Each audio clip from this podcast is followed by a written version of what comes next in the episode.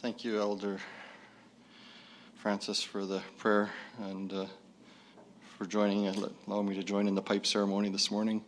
I was so honored to do that, and uh, it was a good way to start the day. Uh, a lot of heavy hearts here today, but let's hope that this will be the start of us moving forward.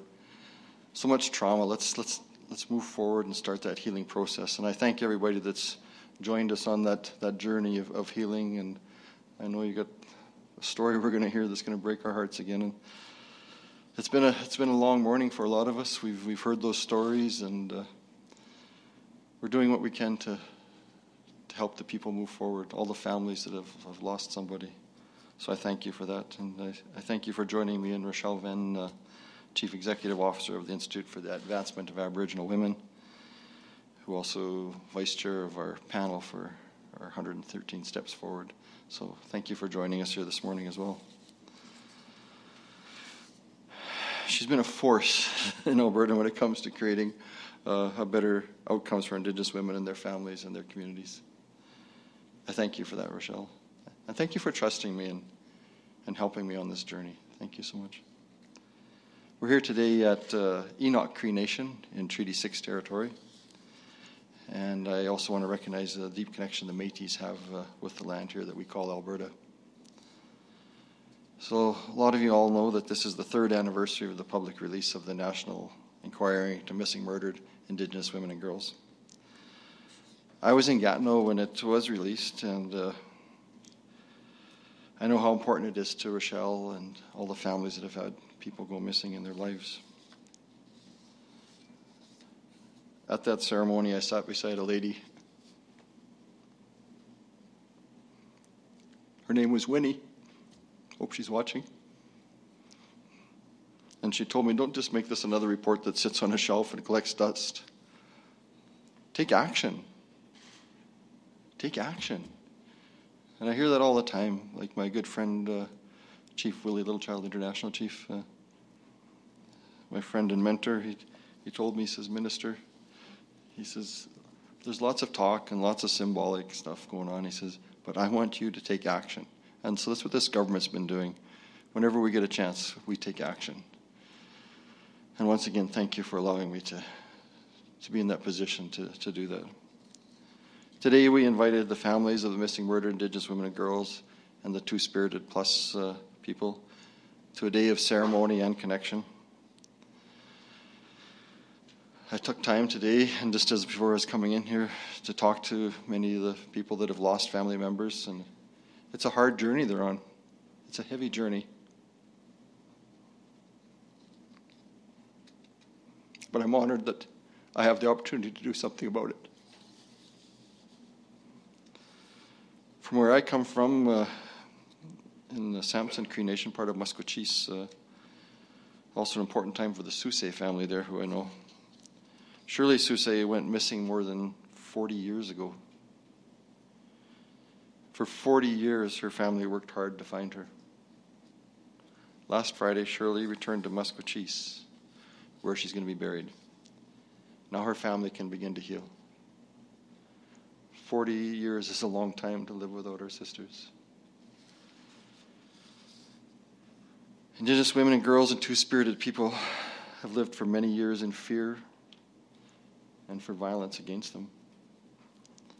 In Alberta, Indigenous women and girls are seven times more likely to be murdered, and three times more likely to experience sexual assault, and twice as likely to be assaulted compared with non Indigenous women.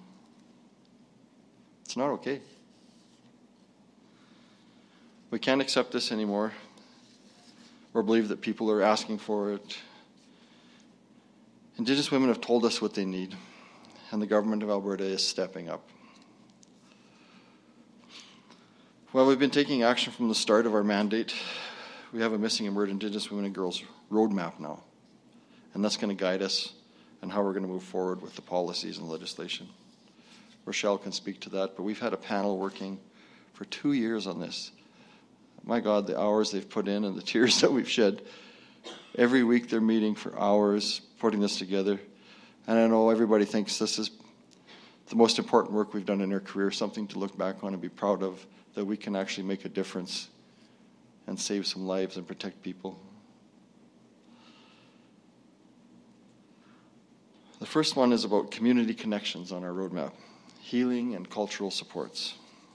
The second one focuses on education and economic independence and infrastructure, like safe and affordable housing. The third is about community wellness and improving the justice system. Accountability to and inclusion of Indigenous women and girls and two spirited people. And the plus is, is the fourth pathway and reminds us that Indigenous people lead this work. They're telling us what they need for a safer future, and we're making sure those voices have a formal place to be heard. I'm so proud that we're finally taking action. And what we've done is we're going to set up a, a Premier's Council on missing murder Indigenous women and girls. This is a place where this uh, panel will be able to uh, report directly to the Premier, woman or man, who's ever there, and tell them their success stories and what's, what's missing, what needs to also be done. This council of up to 12 members, including Indigenous women, are going to report directly to the Premier through me. And their aim will be to keep Alberta's government accountable to the violent prevention. And they're going to make a mandate to examine laws, policies, and programs to track that process. So I'm going to be sharing more about this information about the Premier's Council as soon as I can. We'll be setting it up as quick as we can. So while the Missing Murder Indigenous uh, Women's and Girls Roadmap and the Premier's Council are new, we've been actively working on violence prevention We've set up a series of grants to support approaches to stem the ongoing crisis, to work uh, to end human trafficking, human trafficking in Alberta, unbelievable, and creating Indigenous courts that are more culturally relevant, restorative and holistic justice, and we are making changes. And I'll be the first to tell you change isn't easy. it's hard work, and as one woman said this morning, it's heart work. I really liked when she said that hard work. As much as we need safety now, we are looking to do long term work to shift systems. The Premier's Council was going to have a five year mandate to do the work, and there's a possibility of extending that mandate as well. I know we are making progress by working as a whole government with Indigenous women and girls and Two Spirited Plus people in an act of reconciliation, or like Chief Willie likes to say, reconciliation. We live in a world with too many women like Shirley Soosay taken too soon by violence that robs us of them. It's not okay. I think, Rochelle, if you'd like to come up next. Thank you.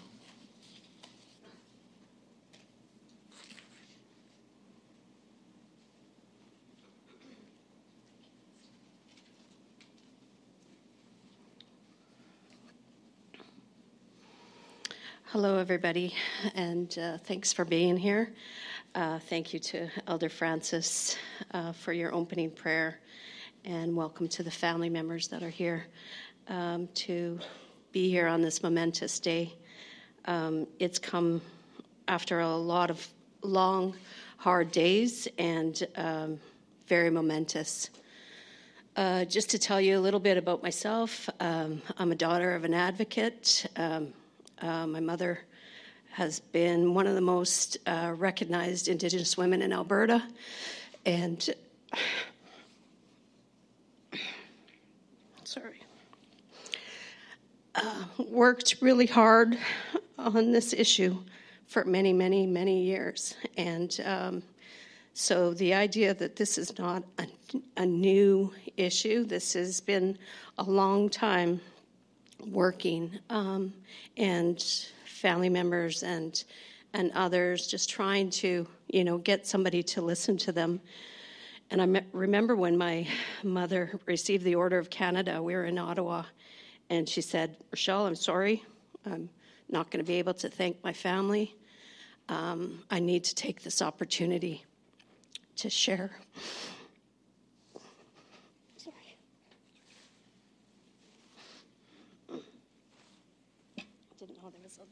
there. Thanks.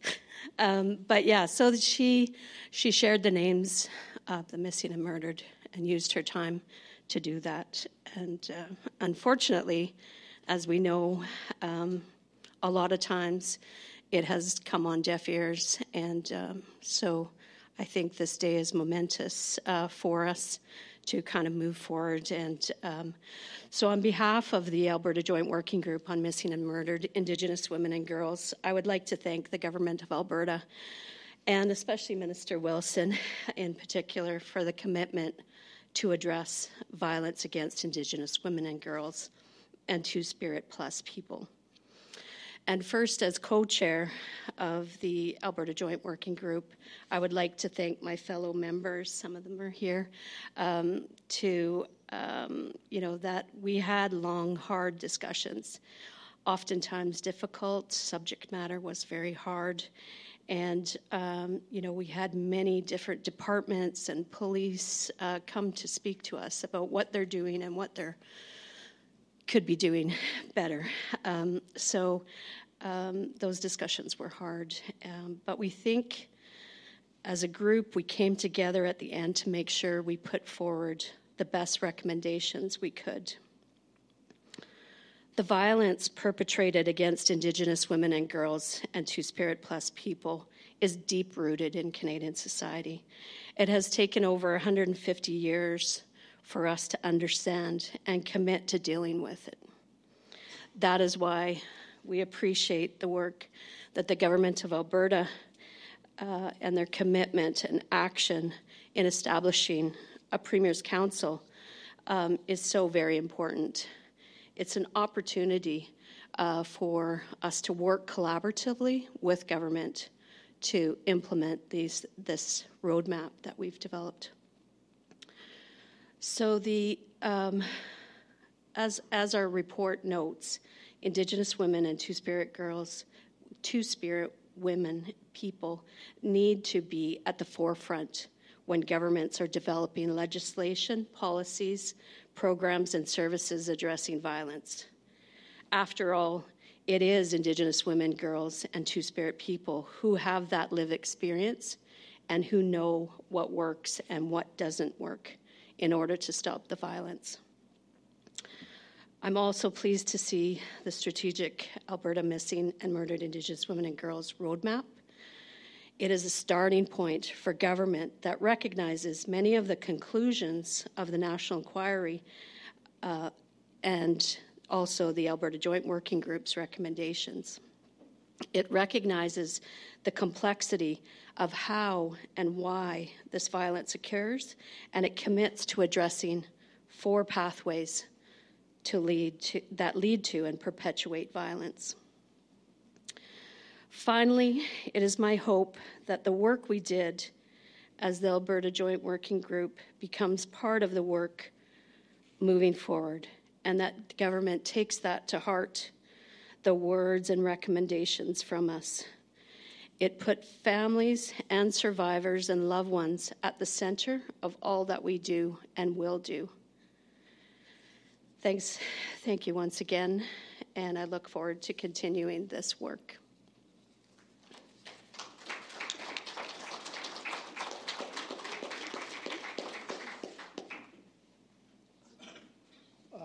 I'd like to call uh, Cheryl and um, from Calling Lake. She's going to talk about um, what brought her today, uh, her healing journey, and what she would like to hear and see out of the report. Uh, please come up.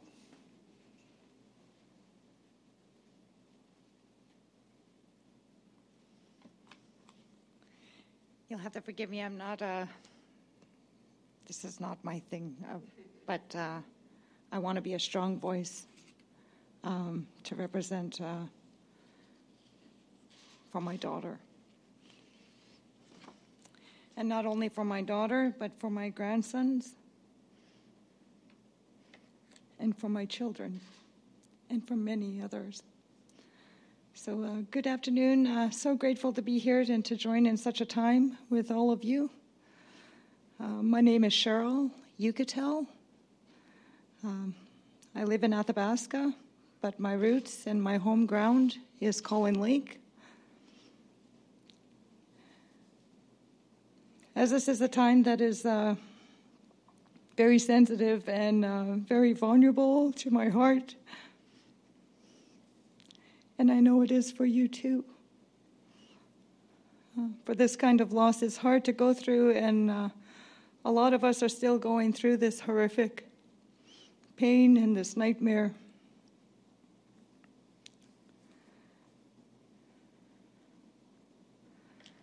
I'm going to put my glasses on. I'm going to circle my eyes.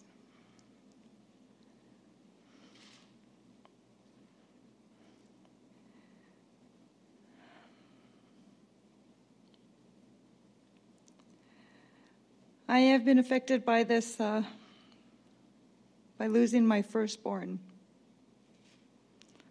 She was everything to me. With her, we had uh, five generations in our family, and it's been severed. She was 25 years old. Her name was Nature Duperron. She was my friend. Uh, she, was, she had such a genuine, sincere love uh, that was so pure. She was creative. We used to play music together. I could still hear her singing.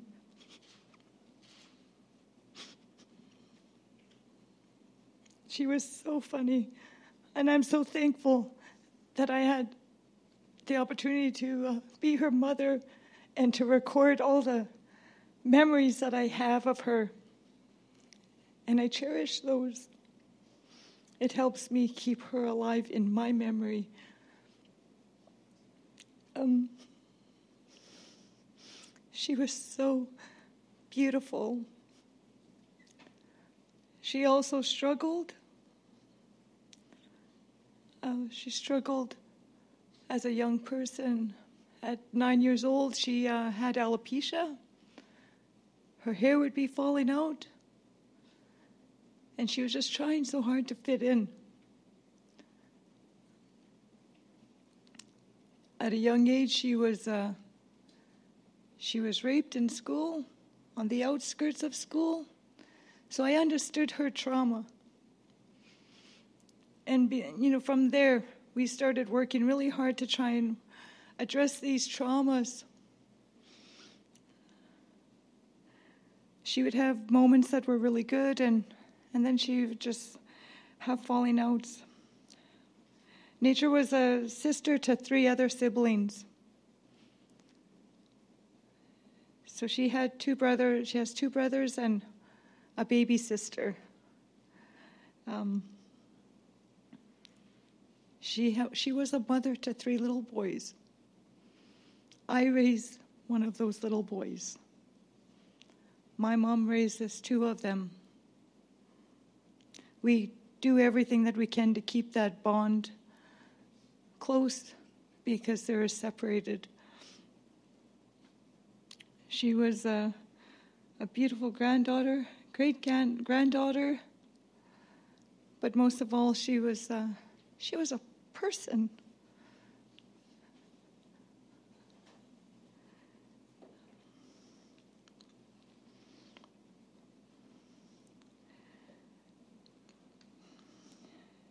She fell in um, a lot of in and out of depression, which had led to uh, on and off tackling with drugs. You know, a lot of obstacles come with that factor because of the trauma that has been there. But she did try really hard to progress forward. Um, in her la- in this last time around with the struggle, she was clean for 33 months. I was so proud of her.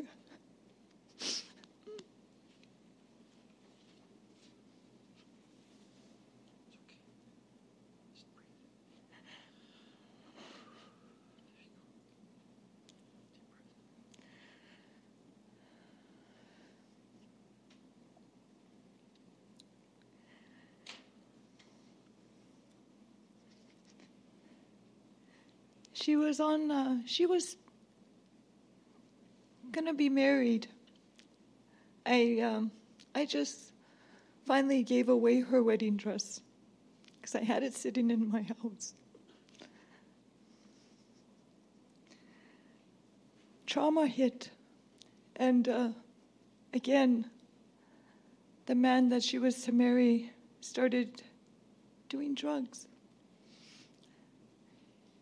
And he would come and he would beat her, and he was not like that. But the drugs cause such an effect, it changes a person within three days.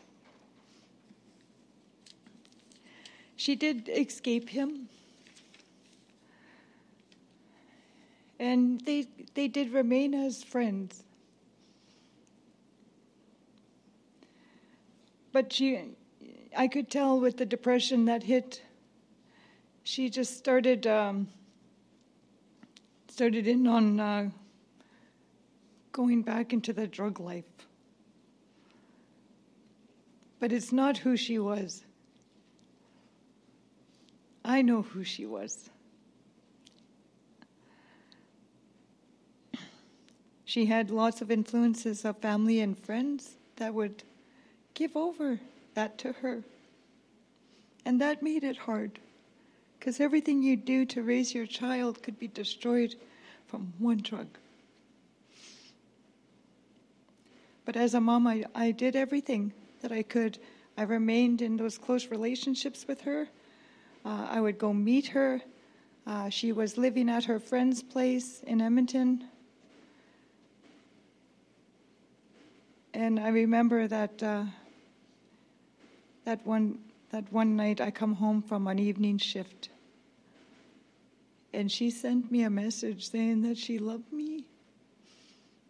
She wanted pictures of her babies. It was the most uh, strangest kind of message. I wasn't really quite expecting that. And so I did so, and I asked her if she was in trouble and if she needed help. But she, uh, she wouldn't allow me to come. And uh, I found out that that was, uh, I think it was the next day, is when she was actually uh, murdered. But I wasn't sure about that till way later. My daughter was uh, taken in the month of April of 2019. And she was robbed, she was kidnapped, and she was brutally murdered, taken from Edmonton, traveled all the way to past Hinton with five other people in that vehicle. Two of them were young women, and there was three young men. As it is right now, four of them are charged. One lives back at home.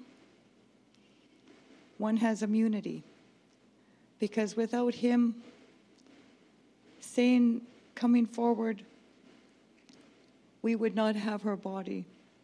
We would not be able to bring her home. And we wouldn't have this story. She was in that bush for 16 days. And uh, she was, uh, it, you live, we lived uh, in fear, and then what made it hard is that they're, uh, they were all Aboriginal. And that, uh, that really broke my heart because it just seemed like a genocide within. And that's not how we're supposed to be. But it's not. Uh, it's not how it's supposed to be. We're supposed to be loving and caring and helping one another. And that's what I would like to see. I would like to see a better result for people suffering with trauma, people suffering with drugs,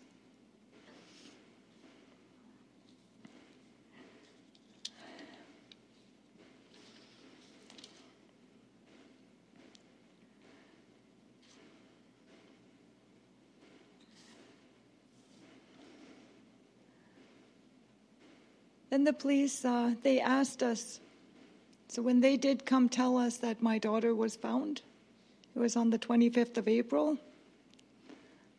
I already knew. But I kept looking still, but I knew little kids are sensitive.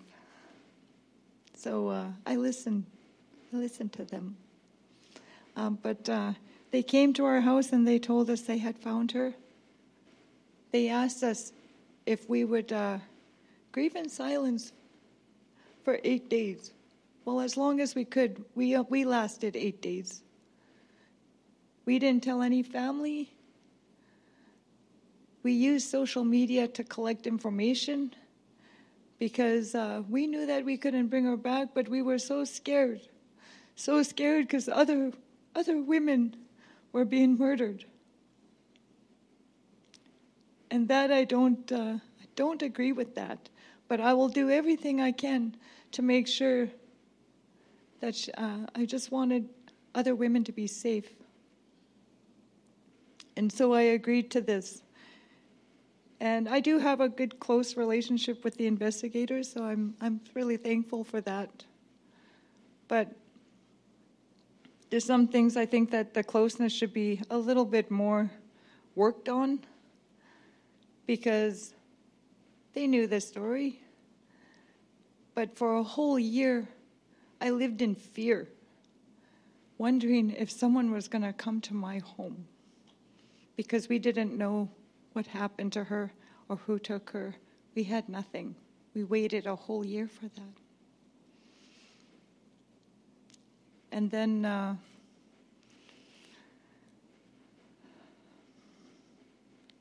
two of them were supposed to be her friends. And then there's gang affiliations. That's not proper. Why do they think that's why they have to belong? They need to come back to where there's proper healing.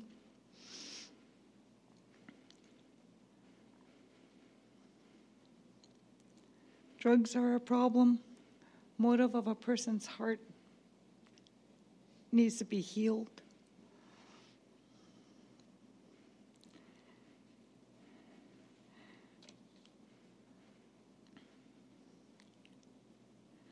A person's mental health needs to be nurtured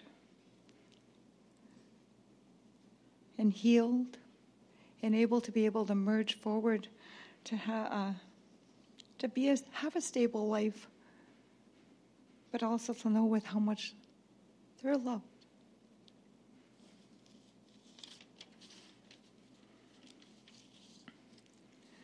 so now we have these uh, little children to take care of and I love my little guys. Um, but I want him to be resilient. I want him to feel empowered. I don't want him to have to be scared of the world that he lives in.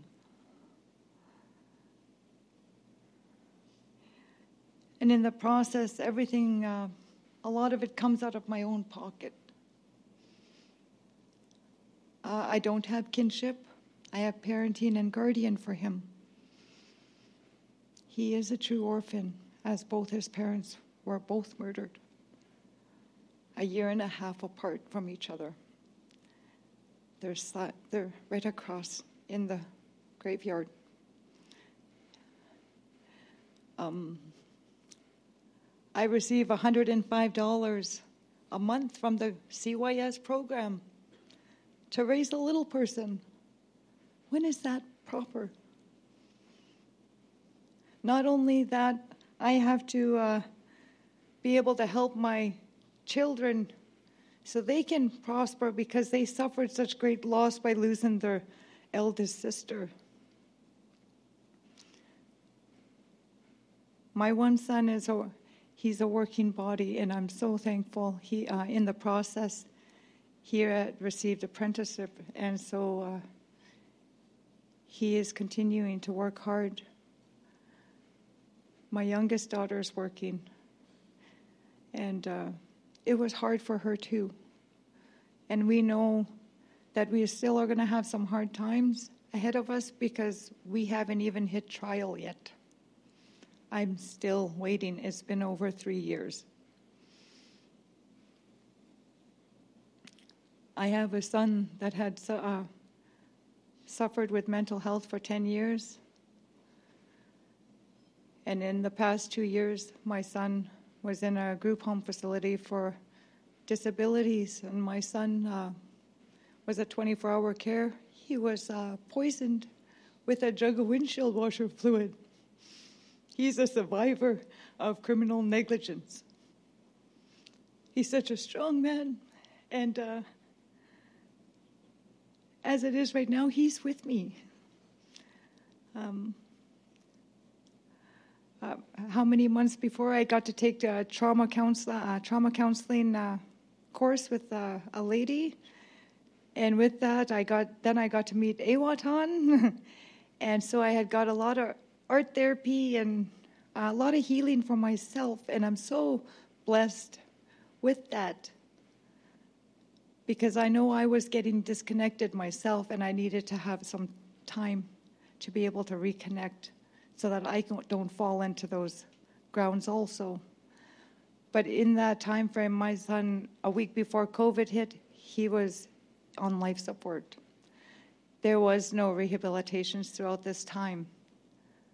So I did all that I can as a mom for therapies, and I'm, i have my son living with me today. Uh, so you know, I'm I'm so grateful in all those things that I have in our world. I have a good sidekick hub- husband. Uh, I have an awesome mom, and uh, have a lot of support. And that's what we need in this world: is uh, more support, more understanding, more help for the children, and for the families that are raising these children. 105 doesn't cut it. And for the mental health, we need proper rehabilitations because it's not who my daughter was. It's not even the ones that murdered my daughter. That's not who they are. Those are other mothers' children. They need healing. Yet it's not proper to take someone's life.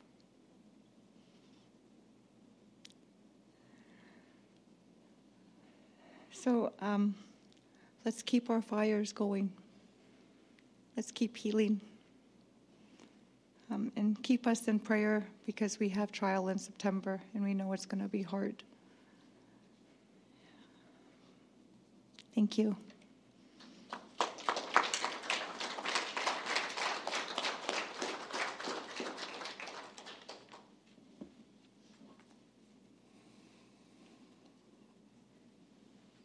Thank you very much, Cheryl, for that incredible story. Uh, we're going to move to the media segment. Um, so, Rochelle, if I can have you come back. Um, Cheryl, would you mind coming back up? I'm just, uh, just come over here and, and Rochelle. Uh, media for, and media on the line. Um, again, Justin will uh, moderate. And to the media here, uh, so this is the actual report 113 pathways. I asked uh, for you guys to have some hard copies available, so there should be some at the back of the room. So please make sure that uh, you, you, take some back to your newsroom. Uh, we do have some available. It is all online, but uh, we do have hard copies available. Um, again, for the assembled speakers, uh, we have Rochelle Venne from the IAW. Um, Cheryl, uh, you just heard her her story, and just really quickly, when we put this event together we put out a call for families to come share the experience, and uh, we received an overwhelming response. We had uh, over 150 families. Uh, sadly, all the stories uh, like Cheryl's, uh, and uh, you know we could have had you know hundreds more likely, um, but it's it's such a tragedy. And thank you again, Cheryl, for for sharing. Um, we need to hear that. The media needs to hear that. Alberta needs to hear that. Um, Justin, I'll turn it over to you, and uh, after that, uh, we'll have a closing prayer uh, from Richard. So take it away. Thank you, Ted. We're going to start with questions in the room. There's a media mic at the back there. Please identify yourself and your outlet and who you'd like to direct your question to. Hi, Mirna Jukic for Radio Canada. Uh, the question would be for Mrs. Yukutel if she's willing to answer it. Um, we've had a lot of recommendations from the from the national inquiry. Now the recommendations from the committee. Um, but for families like yours, if there was one thing that the government could put in place to help you, like a concrete thing, in the next few months, what would it be? I think it would be the security for the children. I think they need that security, that safety. For myself, um, it's a waiting game, and so uh, I have, I do have a notebook because after trial, I want all those answers. So I don't. Uh, there's not there's not much a person can comfort me with because I'm still waiting. Thank you. Do you have a follow up, Mirna? I would. It would be for the minister.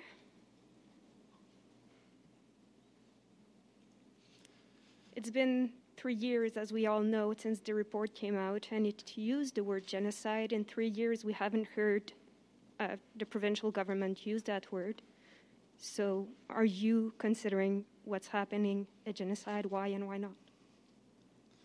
Thanks for the question. And uh, if you'll look in the report, the panel members are here, and, and we allowed them to, uh, in their their uh, biography, is to say whatever they like. And some of them did use the, the word genocide, and uh, we allowed them to put that in the report. Uh, what we're focused on as, a, as government, like I said, is action and moving forward and, and helping families like Cheryl's. Like this is next door. We've got.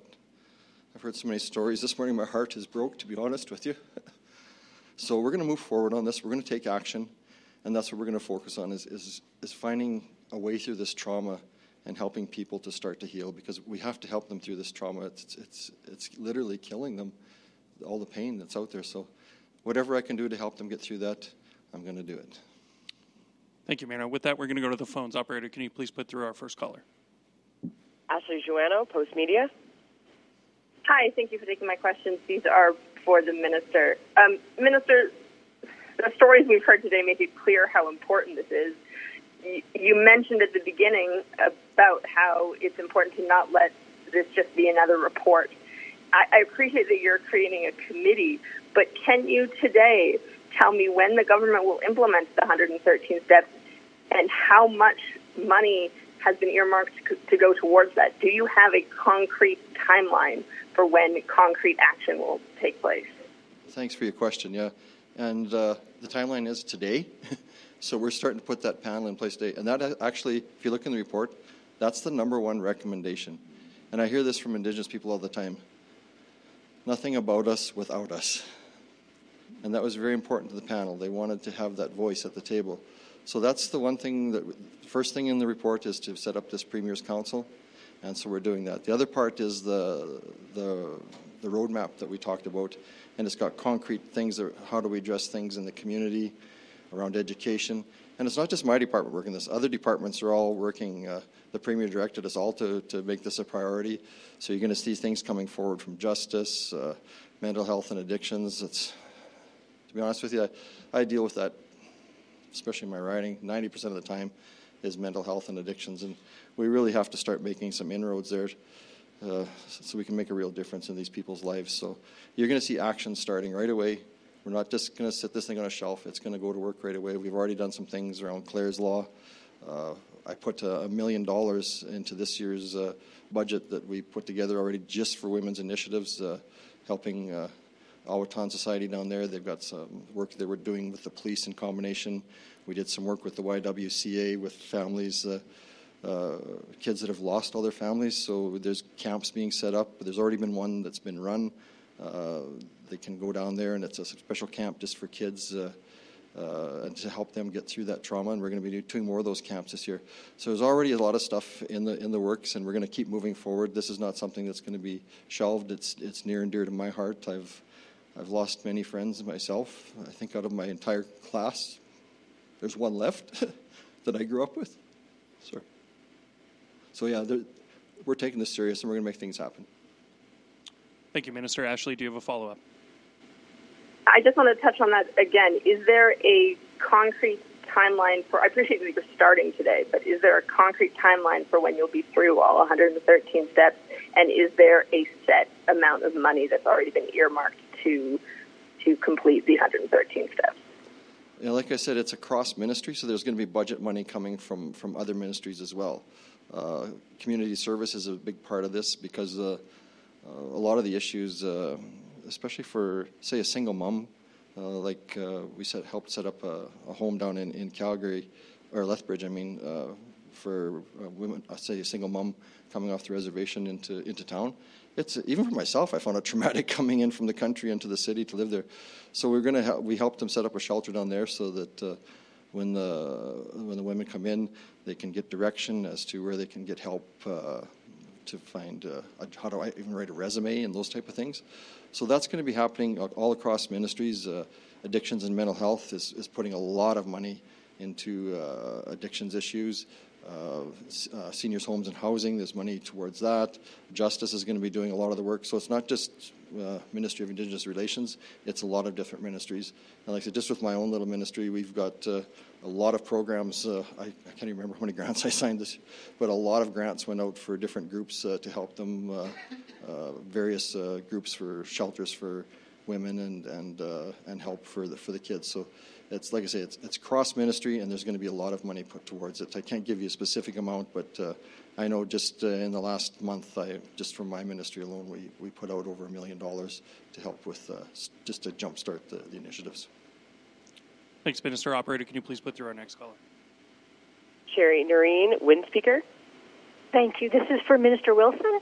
The Reconciliation um, Action Group, which is comprised of members of the Blackfoot Confederacy, released a statement this morning saying they weren't hopeful about whatever you were going to say today without even having heard it first. They were confident nothing you would say would be meaningful. What does it say to you that a group from the Blackfoot Confederacy has so little faith in your government's plans?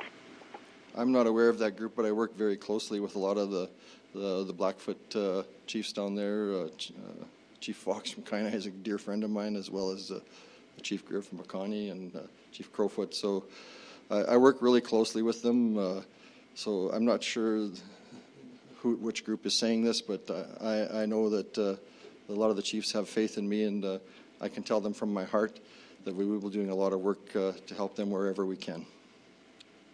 Shari, do you have a follow up?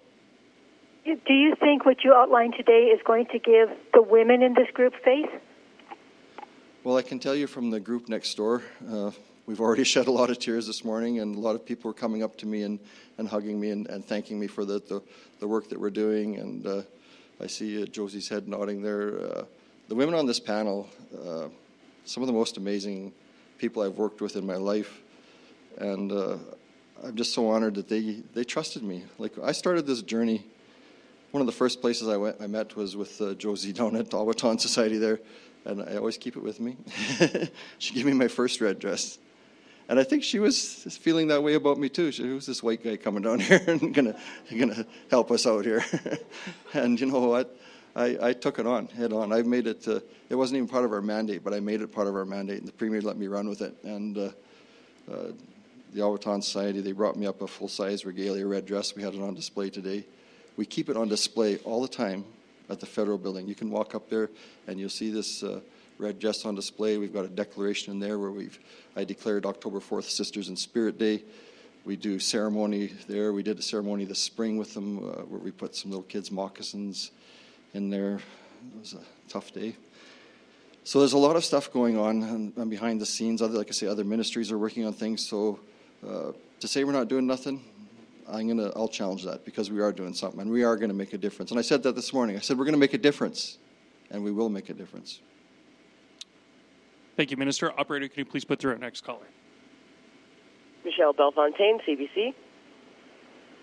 Oh, hi there. Thanks for taking my question. Um, these are questions for Minister Wilson. Um, well, uh, Minister, you indicated you wanted to uh, get the Premier's Council work going underway immediately. Can you give me um, some kind of timeline as to when you would like uh, the group to start its work? Yeah, we're, the first thing we have to do, of course, is to pick the panel members. So uh, my department is right now working on uh, the parameters as to uh, how we're going to go out because uh, it's very important that we get uh, some good people on there like Cheryl and Josie and other people that uh, have the experience. I don't claim to, to be an expert in everything, but I do have the ability to tap into the people that do have that expertise. And so that's what we're going to do. We're going to get some good, hardworking people with big hearts uh, working on this panel and we'll get it up and running as, as quick as we can. I, I can't give you an exact date, but uh, like I say, work is ongoing as we speak, and we're not going to stop until we make a difference. Michelle, do you have a follow up? Yeah, and so you, you are going to be appointing then the members of the council. Um, how many? How, well, what's the proportion? I mean, you, you indicated that you would want Indigenous women on on the council. Will it be made entirely by, of uh, Indigenous women? Can you tell me a little bit about what your preference is for the breakdown?